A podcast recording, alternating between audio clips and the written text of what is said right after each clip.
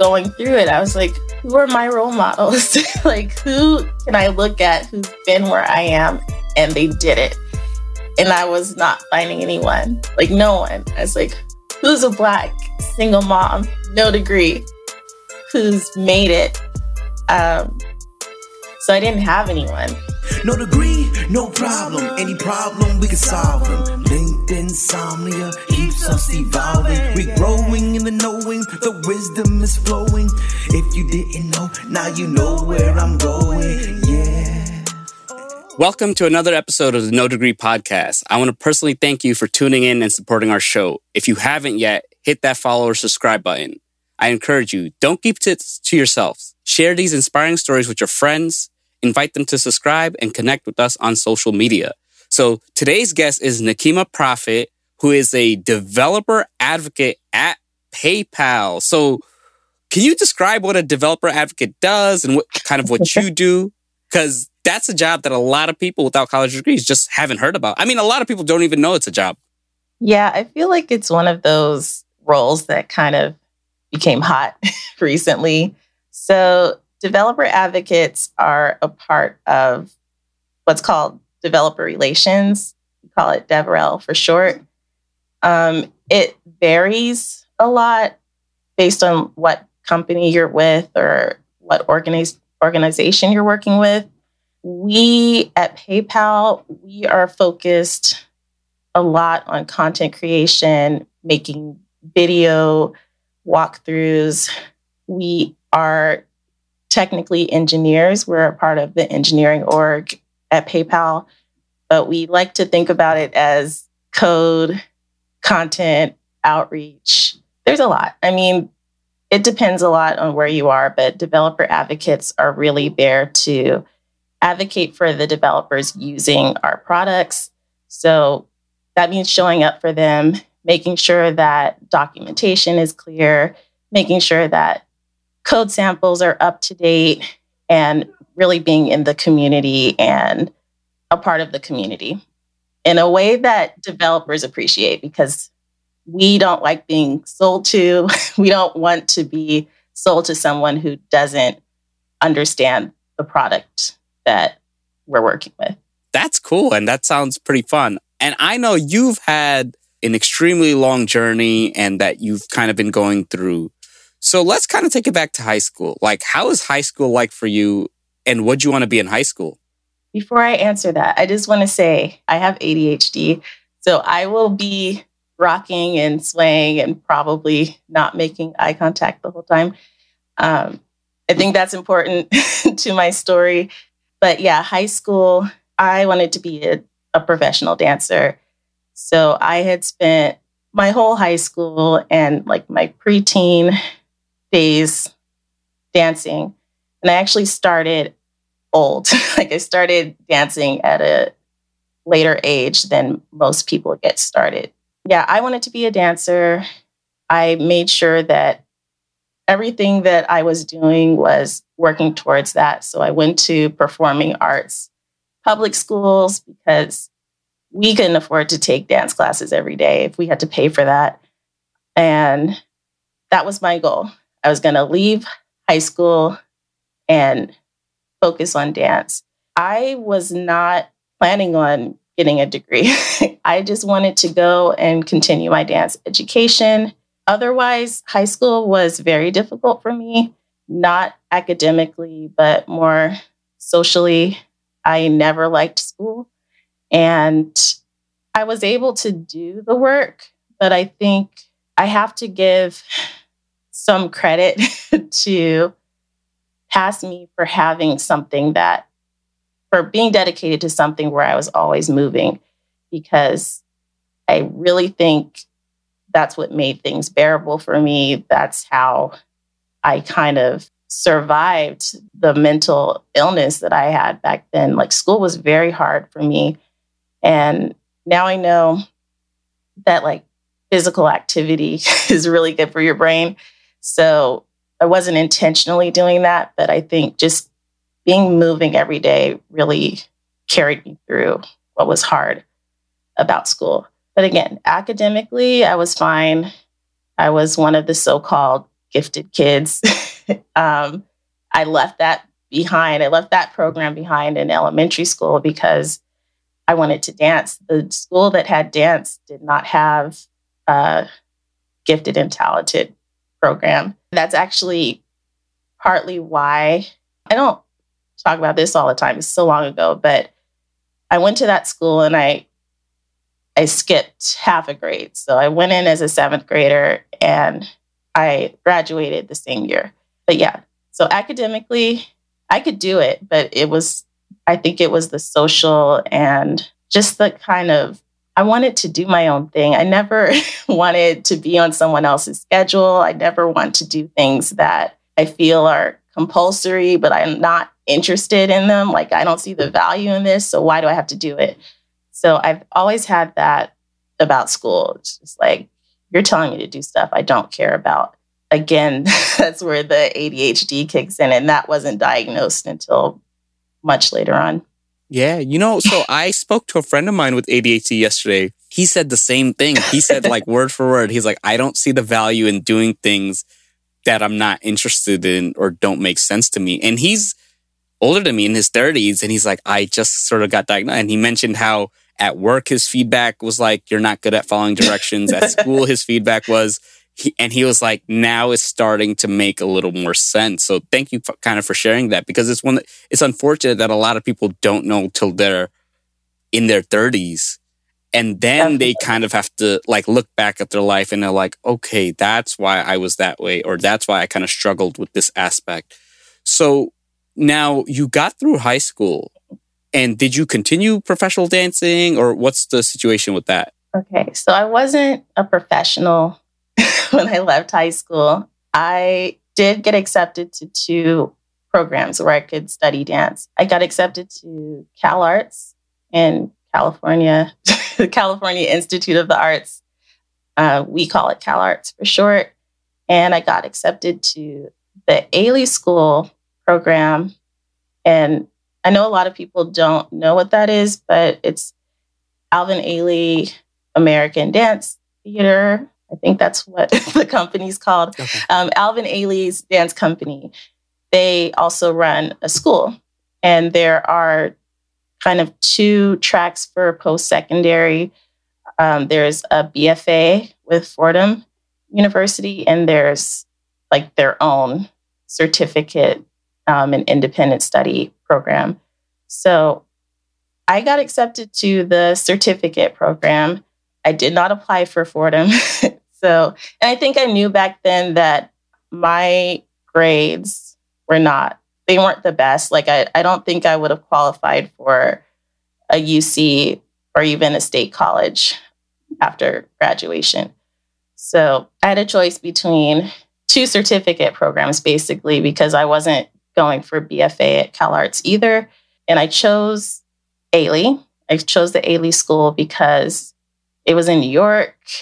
And I was just really thinking, it's closer to like the professional dance world than a college campus would be. Because our school, the Ailey School, like the BFA students were in the same classes as we were for dance classes. So yeah, I moved to New York. I took a year off of high school because I graduated early and I didn't really, was it a year off? At least half a year off. Yeah, I think that summer I went to New York to attend Ailey School. Okay. So how was that school like for you? It was really hard. I went for the summer intensive program. And then my first real full semester was fall of 2001. And what happened in fall of 2001 was 9/11. That was devastating for all of us. I mean, I feel like especially for those of us who were in New York at the time. And I was already kind of struggling. I still have a lot of social anxiety. I had that all through my dancing. And again, like, it's weird for someone who was so shy, so introverted to want to do a performing art. But again, I think that's kind of what saved me. Like, that's what pulled me through a lot of hard times was just having a goal and wanting to be good at something, I guess, and also moving my body. And I identify as an artist, so it brought me through a lot of hard times. I was living in Jersey City, actually, at the time. So my commute to school got a lot worse. After 9/11, I was already somewhat struggling in school, so it got to be too much. And I left before I even finished one semester at the Ailey School. It was a great experience while it lasted. I mean, it was really amazing to see these dancers that I looked up to up close and just to be a part of that history, because when I attended, like, it was the original school location. Now they have like a really fancy studio and theater. But yeah, it was a good experience. I'm glad I had it. But I tried to get back to dancing. And I think someone warned me. They were like, once you leave, it's going to be really hard to get back. I'll just keep coming to class. That actually didn't happen, because it's one thing to be in a school where you can get student loans and things like that. I had a work-study job at school. So it's another thing to have to pay out of pocket and still try to take classes every day. So I did things like volunteering at some dance studios that I would get credit for free classes. And it just fizzled out. I couldn't afford it, but I wanted to stay in New York and I wanted to get back to it. I kept going and then I stopped. I ended up just trying to work, trying to make money. And funny thing about working for money is you don't have a lot of time or energy to do other things. You know, I did take college classes. I think after I left Ailey, I'm not sure how long it was, but I started attending City Tech in Brooklyn, which is part of the CUNY system. But I attended there. I went to so many of the city schools.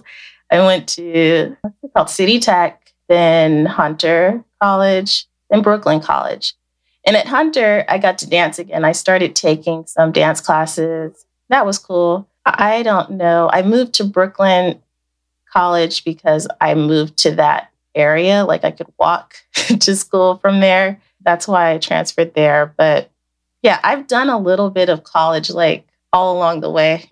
Even took a class, like, when I was still in high school. Failed that class because I didn't withdraw from it. I also took summer dance classes when I was still in Sacramento at the community college. I tried to stay in New York, and the story changes when I got pregnant, basically. That's when things shift a lot. So how do things... Well, obviously, I kind of have an idea, right? Kids really change. So when you got pregnant, what sort of went through your mind? Is it like, hey, because I could imagine dancing, well, especially when you're pregnant late, not feasible, or I don't think it would be good for all that shaking. So what kind of went through your mind when you got pregnant? By that time, I think I wasn't even trying to dance anymore. I did a self-study for a pharmacy tech certification. So I got certified as a pharmacy tech, and I was like, that'll be decent money if I can, you know, work in a hospital setting. But I never found... The funny thing is, like, after I moved back to Sacramento, I got called back for a pharmacy tech role in a hospital. I ended up working in retail at Eckerd's, which is now Rite Aid. Didn't pay me much. I was making like $7, $8 an hour. I think I got up to $8.50. And I was like trying to do these technical things. I'd worked in New York. All my jobs were in bakeries, which is weird. I worked at like 4 different bakeries before I worked at Rite Aid. And I also worked as I answered phones for 311. Yeah. I forget what the role is. Oh, the hotline, whatever, the customer service line type deal. Yeah, like the telephone. They're really nice, I will tell you. I could imagine you doing it because every 311 person is so friendly and nice and helpful. I was nice, but it was also a little, it was stressful because, you know, sometimes like we had to be ready to redirect people to 911. So if people were reporting a crime, even if it was like, hey, there's people graffiti, like they're doing graffiti over here. It's like, okay, we have to transfer you to 911. And they're like, they don't want to call 911 for that. And then some people are mean. Yeah. So unfortunately, like, that's NYC. I know there are a lot of mean. There were some funny calls though too. Someone called about a rat in their house and they were like, it's looking at me. I was like, yeah, that was one of the funny ones. But yeah, I worked at 311. I think that was the best paying job I had because I got it through school. It was like a student, call it call center or something. But yeah, I was trying to do these technical things because I wanted to make more money. And that was before I got pregnant. I was like, okay, let me study for this pharmacy tech exam. I can make some money with that. And it was cool. Like it was like, I wasn't a pharmacist, so it wasn't like stressful in the sense of I might hurt someone, but I did have to pay a lot of attention, make sure that things were counted correctly, make sure I was ordering the right things, talk to people's insurance. We could not give medical advice or like we couldn't tell people like, oh, you have a cold, like go take some Sudafed or anything like that. That was like the most, like that was what I had to watch out for is like not telling people things that I shouldn't. But yeah, I did that. And while I was in that job pretty much longer than any of the other jobs I had in New York. It was over a year, I think. And then I got pregnant and that changed my whole perspective because I had to decide what I was going to do with myself. First of all, I had to decide, am I going to stay here in New York? I was already struggling, but I did have ties here. Like I had an apartment, like I had a co-op. My parents, okay, privilege alert. My parents like bought this co-op for me to stay in and like it was fixed up kind of nice. But I didn't feel strongly that I had the support system I needed. So I moved back home. And once I got home, I decided I need to do something other than work in bakeries. I need to do something other than being a barista. And I skipped over that part. But when I was at Hunter College, I wanted to get into the computer science major. I did not have the math requirement for that. So I took pre-calculus to try to work my way up. And I didn't stay there long. I think I was at Brooklyn when I got pregnant, but I wanted, I was like, I need to do something that's going to make some money. And I wanted to get on that path to computer science. So I got home back in Sacramento and I was pregnant. I was already starting the show. I was still working too while I was starting the show. I had moved on from the pharmacy job and I worked in another cafe. And I worked there knowing I was pregnant and I didn't tell them until I had to because they wanted me to carry some heavy stuff. And I was like, can't do it, pregnant. So yeah, I went back home and I was like, I got to do something. I got to do something that's going to actually make me money. And I started taking classes at the community college for this certificate that they called web developer. So again, I was not going for the degree. It would be an AAS, something like that from the community college. But I just wanted to get the career certificate. So I started in either 2006 or 2007, but started that program. It's supposed to be a 1-year program, but it took me 3 to 4 years to finish it because I actually had my daughter and then a year later I had my son. So there was that period of just having 2 babies. Like you know, under three, like having two under three is a whole lot. Even having two under five is a whole lot. So I was single mom and just trying to make it over the line with this web developer program. You know, right now. It's funny because that program was so long ago that the stuff I was learning back then is not so relevant to what I'm doing now. But I did get some kind of foundation in software engineering because I learned about, we had like some prerequisites, which were like Unix, Linux. There was like an introductory class where we learned some algorithms with C. I took all the programming classes I could. So I took Java, Visual Basic. I took like the web classes. So it's like HTML. I don't know if we did CSS. But HTML, maybe CSS, JavaScript, PHP, Perl. Yeah, it's a lot of like, I just took whatever, but I don't think it super prepared me for work the way it was set up, but I did make sure to finish. So I finished that and I got my certificate. And then I was like, okay, got my certificate. Let's go look for a job. I'm going to be a programmer. I had like a false start too, like near the end of my program. I was supposed to be mentored. There was this program I was a part of, and my mentor ghosted me, never heard from him again. But yeah, that was like my false start. And then I was like, okay, I finally finished after all these years, finished this program. So I'm going to go get a job. And that was not possible. Like I wanted a remote job because I was a single mom. I didn't want to leave my kids. I was like, I'm going to go out and get a remote job as a programmer because I know that exists. But it didn't really exist for people at my level. It didn't really exist. Yeah, it was a different time. So that was something like 2012, 2013.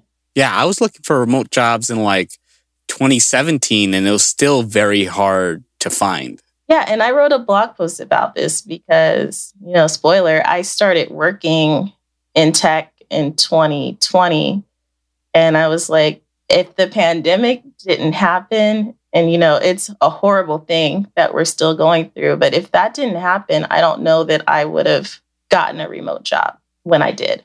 But yeah, so my goal was to get a remote job as a programmer in tech. And that was hard. So I started doing things to try to make it possible. So I got into the community. I started volunteering. I started going to meetups. Yeah, I was just trying to get started. And one of the things that I found myself doing while I was trying to get experience was joining a startup weekend. So startup weekend is where you take literally a weekend. So like maybe like Friday night through Sunday and you build a startup. So I joined startup weekend as a developer. And interestingly enough, I didn't write any code for that. I ended up making an interactive prototype with Envision.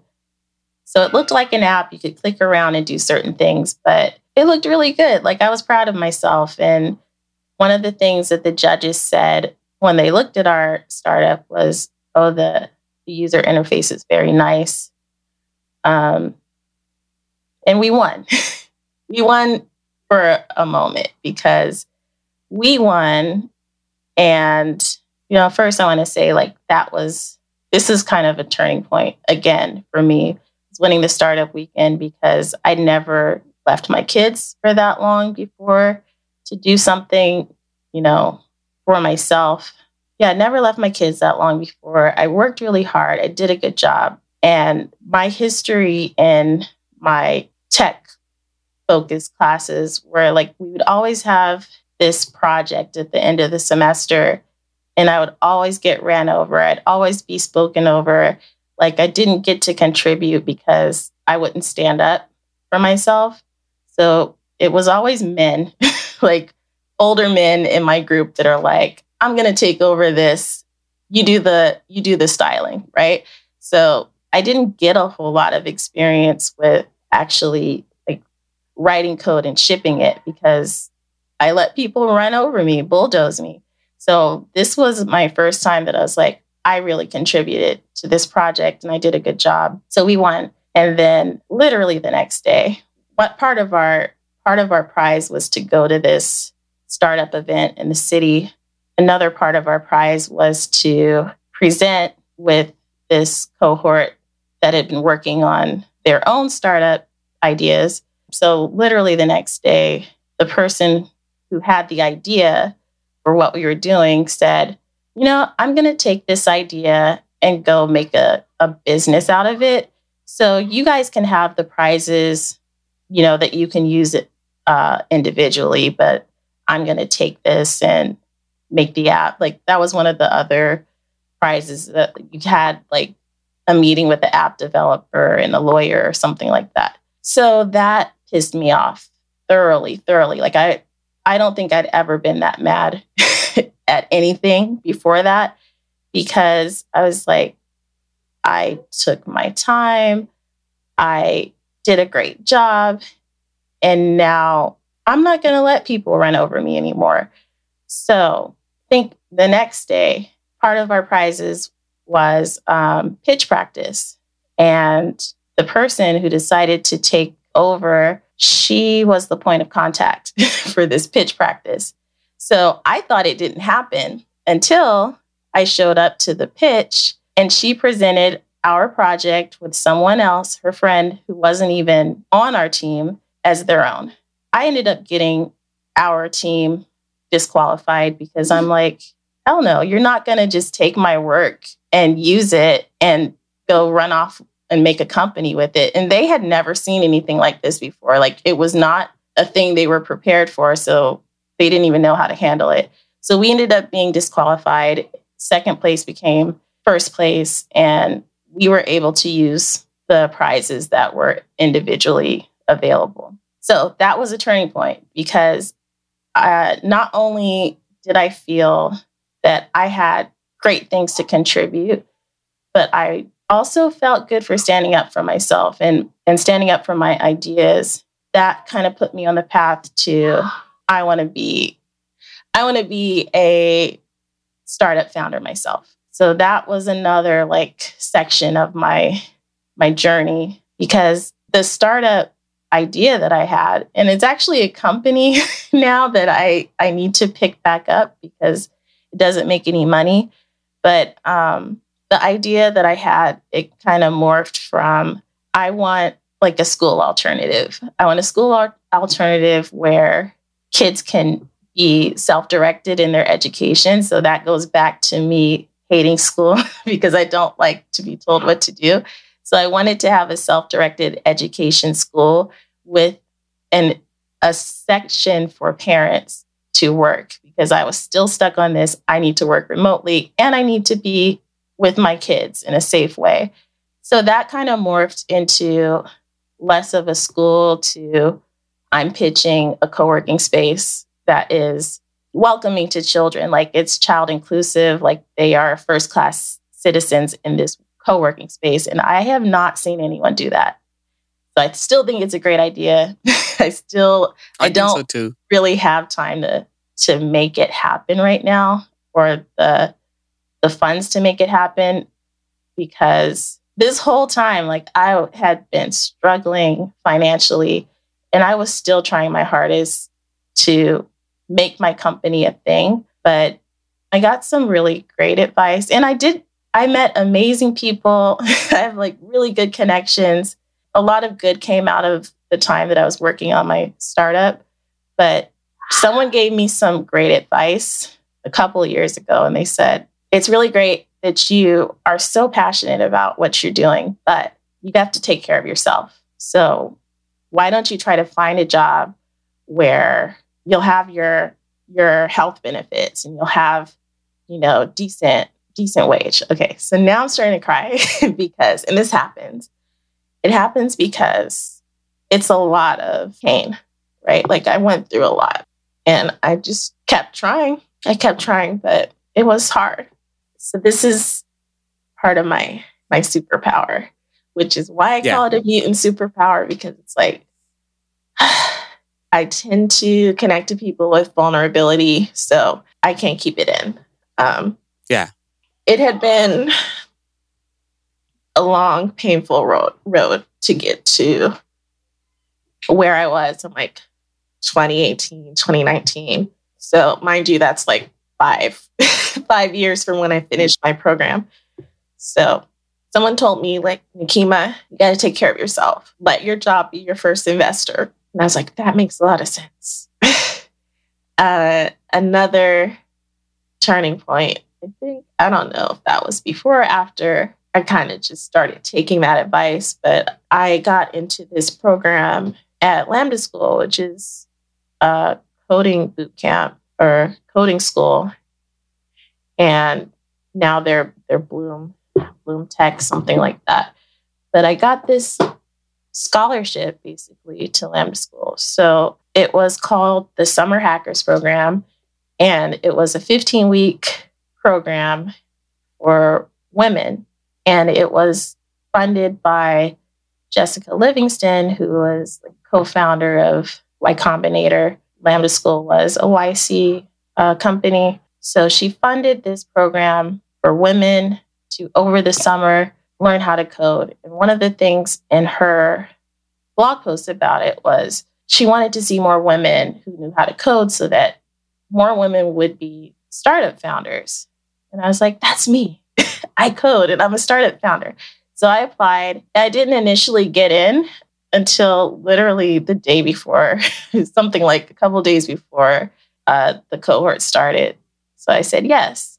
And Lambda School was like 9 to 5, Monday through Friday. And it was one of those things that I was always like, that's not accessible.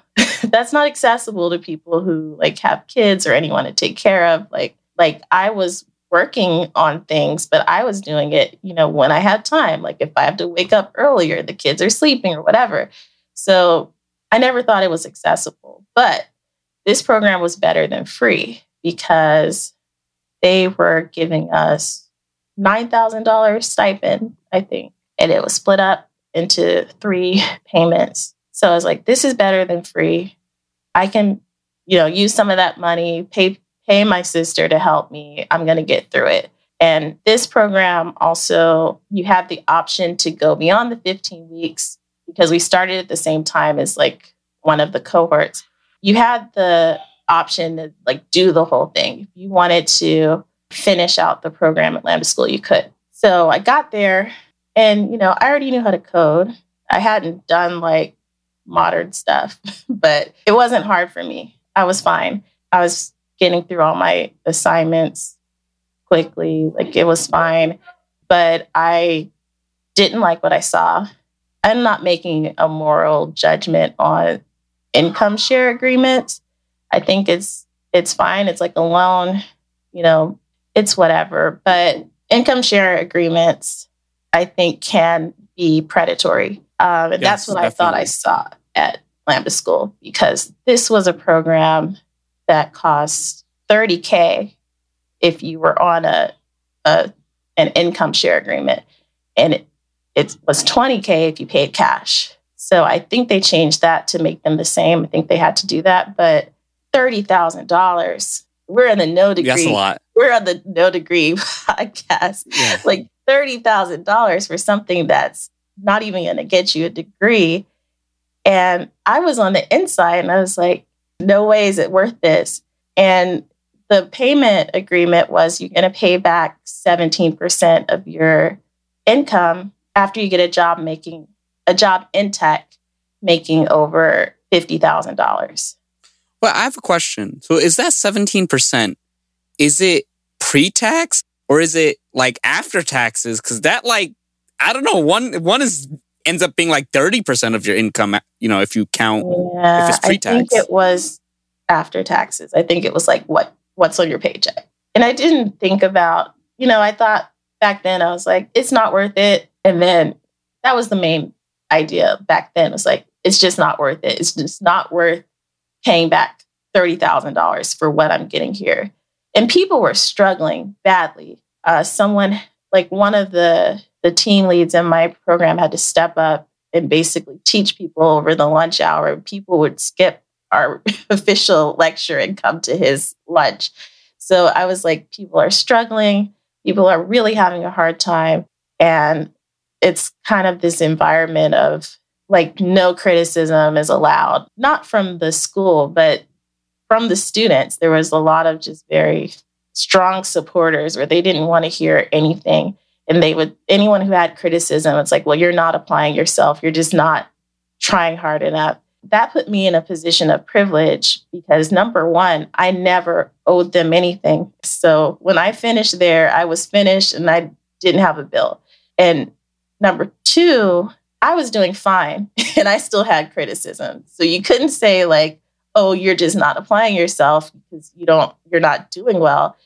But I saw problems and I was doing well. That was like another turning point because I was like, kind of started some mess on Twitter about that and, you know, ended up leaving. I left early. And that was another thing that hurt because I'm like, I'm giving up $3,000 because the payments were in threes, literally on my son's birthday, but like a week before my son's birthday, because I was like, I've had enough. I got to go. And it was really because I felt like I was in a privileged position. I said what I had to say because I later came out, at least on Twitter. I think they figured out it was me. But it was originally like an anonymous thread where I was just talking about everything that was bothering me about the school. So like I came out and said it was me because people were saying, oh, this person has ulterior motives, like the person who posted my stuff anonymously. So I was like, no, I said it. So I said what I had to say. I'd gotten, you know, through most of the program because they had it split up between front end and back end and like interview prep in the second half. So I was like, I got through the front end and I don't want to be a part of this. So I left. And then that's when I started looking. So that was 2019. Started looking for my real job in tech. And I'd done like little things here and there. I'd volunteered. I'd made like websites for people just on the side, but I hadn't had a job as a software engineer. So I really was active on Twitter at that point. And I give Twitter a whole lot of credit for everything. Like even like when I was working on the startup, like I met really amazing and accomplished people on Twitter and they supported me, like materially supported me, like sponsored me, spoke up for me, opportunities in front of me. So Twitter was huge for me. And so I started looking for a job. I'm like, people can go through Lambda School and get a job, then I can too. I can go through with what I have now. So started looking for a job. I actually made a whole job campaign out of getting a job. I was counting the days that I was looking and counting my rejections. And when I count rejections, I don't see that as a negative. I think you have to get used to people saying no to you. And now that I am almost 40, I've just realized that those no's are sometimes, you know, the best thing for you. Like when you look back, like this opportunity said no, but if I had gone there, I wouldn't have gotten the better thing that came later on. So I've started to embrace rejection. I know that's a strong word, but when people say no to you, it's kind of rejection. So I've learned to embrace it because I just know like what's meant for me is meant for me. And if it's too hard, then I probably shouldn't be doing it. So I started counting my rejections. And that came from, it was like kind of like a weird pickup artist type thing. But there were these guys on YouTube that they were playing this rejection game. So they were trying to get a number of rejections in one day. So they would go up to strangers and ask them for money, or like go up to a cute girl and like ask for their number. So they were like intentionally doing things to try to get rejected. So I kind of took from that. I'm like, okay, let me rack up my rejections So then I know that I'm actually going out and trying. No, I mean, look, I kind of have to have those. The first few ones sting, but then eventually it's like, oh, okay, whatever. I'll have another one. And then the yeses become that much more meaningful. You're like, wow, okay, I'm ready and I'm going to take this yes. I'm going to do what I can with it. Yeah, that's how I see it. And so I did my whole like Hire Nikema campaign on Twitter. And then, yeah, a friend of mine was like, I'd love to have you on my team. And I joined that startup and it was hourly. It was like part-time. And I wasn't really doing a whole lot of engineering. I was mostly working with a WordPress theme and like adjusting the CSS and stuff. So that lasted for a little bit. And then I was like, okay, I'm going to leave here. We're still friends. I'm going to leave and like try to get a full-time job. So did another campaign on Twitter. And this time I did it like multiplayer. Like I did, I think, 100 days of job search where we try to get a job in 100 days. And some people did. Like I was one of them, but there were like a couple of people who got jobs out of that. Well, not out of that, but we were encouraging them along. Like we were doing resume workshops and like we had a little chat room on the site. So it was really cool to go through that with other people.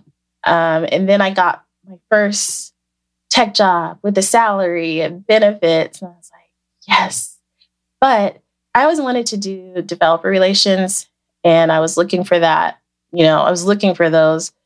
And things have gotten more inclusive, I'd say, back like since 2019. But there were developer advocates back then. And I wanted to be one. So I would ask, like, are there junior developer advocate roles? Like, I'm looking for a junior developer advocate role. And I would get, and I don't use that word anymore. I don't call myself a junior. But I was, back then, I was like, I'm looking for a junior developer advocate role. And people were like, does that exist? I don't know if that exists. Because I think conventionally, like, a developer advocate works as a software engineer for a while. And then they kind of move over to being an advocate because they know like personally like what developers or what engineers at that level care about or what to advocate for. So back then I was looking for that and I was open to like support engineer or front end engineer, but I did end up getting offers. So the first offer I got was for support engineer, and it was something like $54K that they were offering. And I'm in the US, so $54,000 and no benefits yet because they were still like forming their company in this country. But yeah, so that was the first offer that like, yes, got an offer. At that point, I had supporters. I went through... Yeah, I think that I went through the Collab Lab too at that point.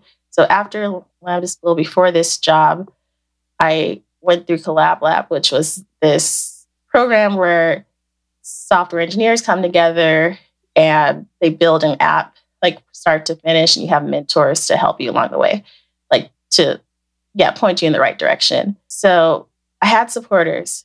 Someone had set up this session with a negotiation expert. And she had said, like, I think I got the offer shortly after I talked to her. And she said, that's great. I think you can get more. So I was interviewing a lot. So the next offer came in and it was at 1Password. And this was like an engineering role. And I think that offer was $75K. And, all the benefits and all that. So it's like, ooh, that one's really good. And I'll get my first engineering job. And then the third offer came in. Okay, that's a tip for like interviewing for these jobs. Like if you have offers, like that's leverage.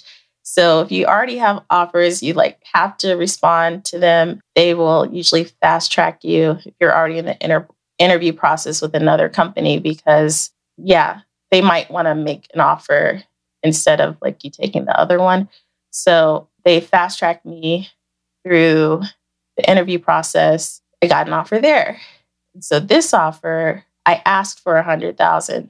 I knew the range already. The range was 90 to 120, something like that. So I asked for 100 and they're like, sure, we'll give you 100.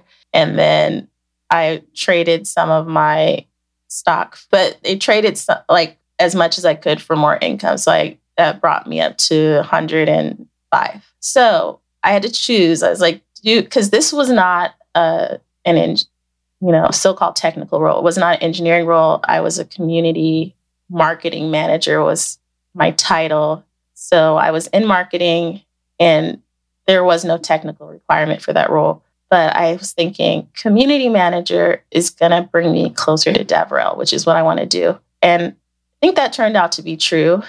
I do think if I had taken the engineering role, I would have had a couple of years experience. Like a lot of DevRel roles are like, you have to be a developer. So that might have been more helpful to me like later on, because I would have like the engineering experience to back me up. So I went with the highest offer that was at Armory, and I worked there for a little over a year. I'm talking a lot. How much? No, look, I'm listening, and I think it's really helpful, and I think it's good because like I think it's really helpful to, especially for people who have rocky journeys, because you see all these stories online where it's like, hey, I broke into tech in 3 to 6 months. Yeah. But, not every, and a lot of them tend to not have kids, right? It's just a different story. So personally, I'm enjoying it, and I know the listeners will enjoy it too. So keep on going. Okay. I'm glad you bring that up though, because that's part of why I keep going. It's part of why I speak out. So, because when I was going through it, I was like, who are my role models? Like, who can I look at who's been where I am and they did it? And I was not finding anyone, like no one. I was like, who's a Black single mom, no degree, who's made it? So I didn't have anyone to look up to. I didn't have anyone to say, well, maybe I can follow her path. So that's part of why I talk about myself often, because I also figured out that you will reach people and not realize it. Like, you can be life-changing to someone. Like, the things that you say, or just being and existing and like living out loud, like that can be inspiring for people. That can put others like on a path. So I didn't realize that until people started saying like, I was there few years ago, I've been watching your journey, or what you said really helped me out today. I needed to hear that. I was super shy, like even into adulthood, even when I was trying to dance, like I was so shy. Like it was to the point where what I'm doing right now, like minus the tears, like I could not do this 4 years ago, even like I would shake, I would sweat, I would tremble in my voice. Like I was really afraid of public speaking and really just a shy person in general, like my whole life. And that's kind of how I got bulldozed so many times, where it's just like, I can't even speak to these people. Like, so for me to be doing this and the way that I show up on Twitter and Twitter Spaces and podcast interviews, like I have to intentionally do that. I have to do it because, like I said, I want to be someone's example that I didn't have. Yeah. And then I also made the decision because, like I said earlier, made some amazing connections, people who know my name, people who want to see me win. And so that has put me in some rooms with influential people, people who I look up to. They don't know me. Right? They're not looking out for, oh, Nikema's this amazing person. They don't know me. They don't know my face. They don't know my voice. And I think I made a decision somewhere along the line of, if I'm in the room and I have something to say, I have to say it. And if I'm in a room with people who I admire and look up to, they're going to know I was there. So, and that came out of regret. Like, I had something to say and I didn't say it, or I could have walked up to them and I didn't do it. So yeah, I have made a promise to myself to speak when I have something to say and to show up and be seen. And being seen is so scary, so scary for someone who has grown up shy and like hiding, which again is weird because I wanted to be a dancer. So I think there's something within me that was like, you want to be seen, but it was like, I'm almost ashamed of it. Like I was almost ashamed of like wanting attention and wanting praise and those type of things. So yeah, I want to be seen. I want to be heard. I want people to hear my perspective. So I do it even when it's hard. I do it even when I cry. And I was such a disaster when I first started pitching my company. And I think I learned a lot about myself in that process, because if I don't know, like if I don't feel strongly about something, I can't speak on it. Like I can't pitch this company if I don't even know what I want the company to be. So, but those first few times where I would get up in front of a crowd and speak or pitch, like I would cry. And people would come up to me after and would congratulate me. They would like compliment me and like, I really see how passionate you are. And I'm like, what? You didn't see that was a disaster. So I had to embrace this. I had to, because it's part of how I show up. And it actually, people are actually moved by that. And I had to just kind of allow it, because I never wanted to be the one seen crying because like, I never wanted to be soft. Like, I think I try to create like this barrier between me and the rest of the world, because I didn't want to be attacked. So it's like, if I put on this armor, if I put on this mask, you can attack that, but you won't get to the real me. I just had to accept it. I just had to accept that the real me is awesome at times and people want to see that. No, and you're setting a great example and you're aspiring a lot. So I only have like two more questions to ask, but you kind of answered all the questions before I even asked them. So I appreciate that. Looking back, well, you had the interview rounds, right? Before this, you were interviewing with some good companies. You were interviewing with like Amazon and all that. Can you kind of share that process? Because you had like another campaign for this one. Yeah, I did it again, because why mess with something that works?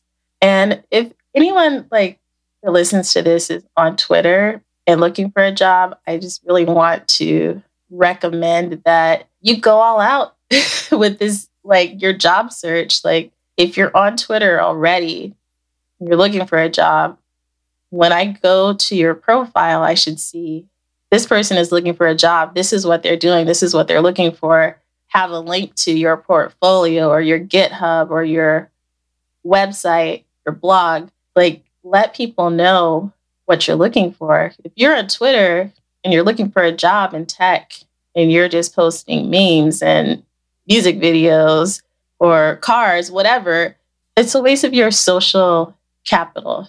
Let's put it that way. I'm big on social capital because that has gotten me to places I could not have gotten to if I had to pay. If I had to pay money, I wouldn't have been able to go to these conferences or, be a part of these training programs. All of these things that I got through social capital, through showing up, through having people know what I'm trying to do. So if you're on Twitter and you're not using that to get in front of the hiring managers, what are you doing?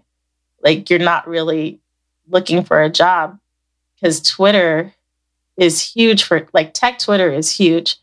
And and people are hiring all the times. Like it's harder when you're first getting started, but have a year or two in, and you could just say, I'm looking for my next role. You'll get all of these hiring managers saying, I'm hiring, I'm hiring, I'm hiring. So those hiring managers are already there. So you have to stand out to them. So that's my Twitter rant.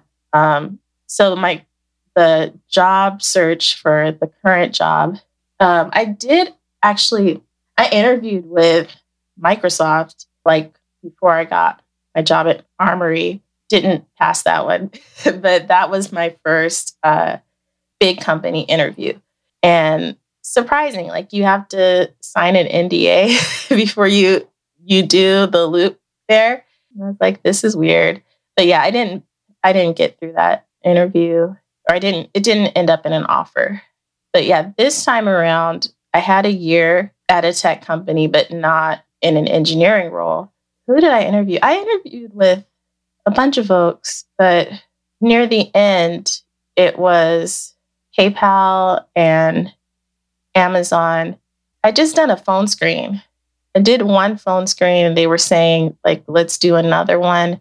I had some contact and support, like with the hiring manager, but you know, Amazon has a rough interview process. Like you have to have, like if you're using the STAR method, you have to have those real results and be able to talk about it. And just as a developer, I didn't have that. I had only done some work in open source. I worked on the Spinnaker. What is the website? Is it Spinnaker.io? I worked on that website. Like I took that project. I hadn't had professional software engineering experience. So I already had the offer from PayPal when I was doing the Amazon interviews. And I just decided to drop because the phone screen was hard. And I was like, I don't feel like I can do well in this interview right now. And the offer from PayPal was an engineering role. So I'm a software engineer too at PayPal. And that really appealed to me because I had done the non-technical role. And I was like, I want to be an engineer. Like, this is great. Like, I love being in the community, but I want my job to be in engineering. So that was a plus. And also because they kind of recruited me through Twitter. So I was in like this program for Twitter creators where they paid us to do Twitter spaces. So we had to do 2 a week for a few months and they paid us every month. And I got started with those Twitter spaces. I think it was December last year, 2021. And I was so nervous. I was so scared. Like I would start open spaces. One person would come in and leave. Like I was so scared. I was nervous. And I had already done podcasts. I'd already done speaking. And it still scared me because it's like this new format.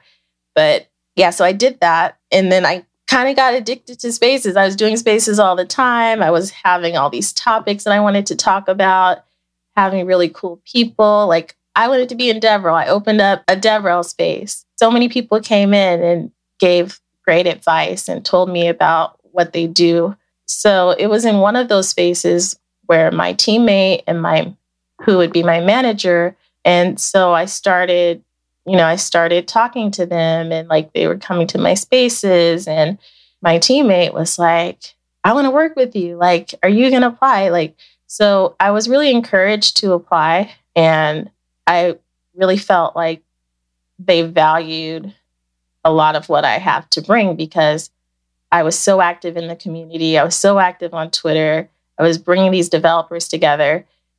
So I really think my presence on Twitter had a lot to do with finding that role and getting the offer. But yeah, I definitely use Twitter. I use it for my jobs. I use it to get to know people. I happen to like, people in the tech Twitter, especially the DevRel Twitter. I happen to like people and it's fun for me. So I just want to say again, like if you're scared, if you're shy, find a way to express yourself. It doesn't have to be Twitter spaces. It doesn't have to be YouTube, TikTok. Like if you want to write, anything you can do to just have a voice I think if you are shying away from content creation or calling it content creation, you're really into code and you haven't gotten that job yet. Like, make your code really good. Like, write the documentation, like, put the visuals in your README, like, show a screencast showing how to use it. Like, there are things you can do to stand out. And it doesn't have to be speaking. It doesn't have to be any of that, but find a way. Like, for me, it was, you know, Twitter Spaces didn't always exist. I was tweeting, and I was tweeting about what I wanted, and I was tweeting about what I thought about the tech industry. So I just really want to encourage people to find a voice, however you want to express yourself, but do express yourself, because we need all perspectives, especially if you are from, you know, an underrepresented group, minoritized group. Like, we need those perspectives. And I like to say often that tech is not just for, you know, it's not just for men. It's not just for the people who are overrepresented in tech. Like, these products are touching everybody, like billions of people all over the world. So we need all of those perspectives, because otherwise, if we're not in the rooms, if we're not making these decisions, then they will be made for us, and they'll be made for us by people who do not understand our experience and how we're interacting with these products. But yeah, that's all I have to say about this job. Yeah, no, thank you. Thank you so much. And I want to say, like, you're one of my favorite Twitter Spaces creators on Twitter, because especially when you host things on like neurodiversity or just DevRel, like I learned so much, and the people you attract and the community you bring, they're really good, and they're really like, they share good content, and I'm learning a lot. So it's thank you for doing that. And so I have one question. So you have a long career. What would you say you're most proud of? I'm proud of sticking to my standards, because maybe some opportunities have come along that I know are not what I wanted. I'm proud of sticking it out and waiting for the right thing, and the right thing for myself and for my family. No, I think that's important, right? Because by not sticking to your standards, you accept less. And when you accept less, you don't perform as well. And it's like this feedback loop of then you think that that's what you're worth and all that. And you don't shine how you should shine. And then the other question I want to ask is, what are your future goals, right? Because you've had a long career, but I know you're not done, and you have a lot that you want to accomplish. So what are the future goals for you? Okay. Future goals. So I'm just a baby developer advocate. I shouldn't say that, because I've been told that the value I add is valuable. Value is valuable. It is very valuable. But yeah, so I shouldn't call myself a baby, but I'm a new developer advocate professionally. So I do want to use this opportunity to work with other engineers at PayPal and level up my engineering skills. I do think I will be in developer relations for the next couple of years at least. I would like to pick up my company and make it something. It's kind of stagnant right now. But again, like, when I started tearing up here, it was when I had to like shift focus from I want to make this company work to I should get a job. So that is always in the back of my mind. I have a book. I have a book to write. People have already bought this book. I need to get it out. So yeah, my long-term goals are, you know, get some engineering work in for a couple of years. So I feel like I can go to the companies, you know, if I leave PayPal, and, you know, I'm not going to be there forever. I know that, you know, when it's time to leave, that I feel like I have options to go exactly where I want to go. And I know you'll have a lot of options. So how would people support you? How would people follow you? On Twitter, dev_Nikema on Twitter. I have a GitHub sponsors. My GitHub username is Prophen, Prophen. And yeah, like pretty much Twitter is where I hang out. You can find ways to support me there. Yeah. So for any of you who've loved and enjoyed Nikema's story, feel free to sponsor her. We're going to put all the links in the show notes.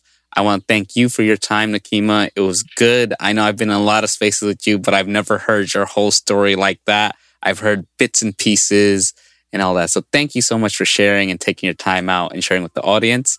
And I look forward to catching you on a Twitter space probably later tonight. Yeah. Thanks, Jonaed, for inviting me.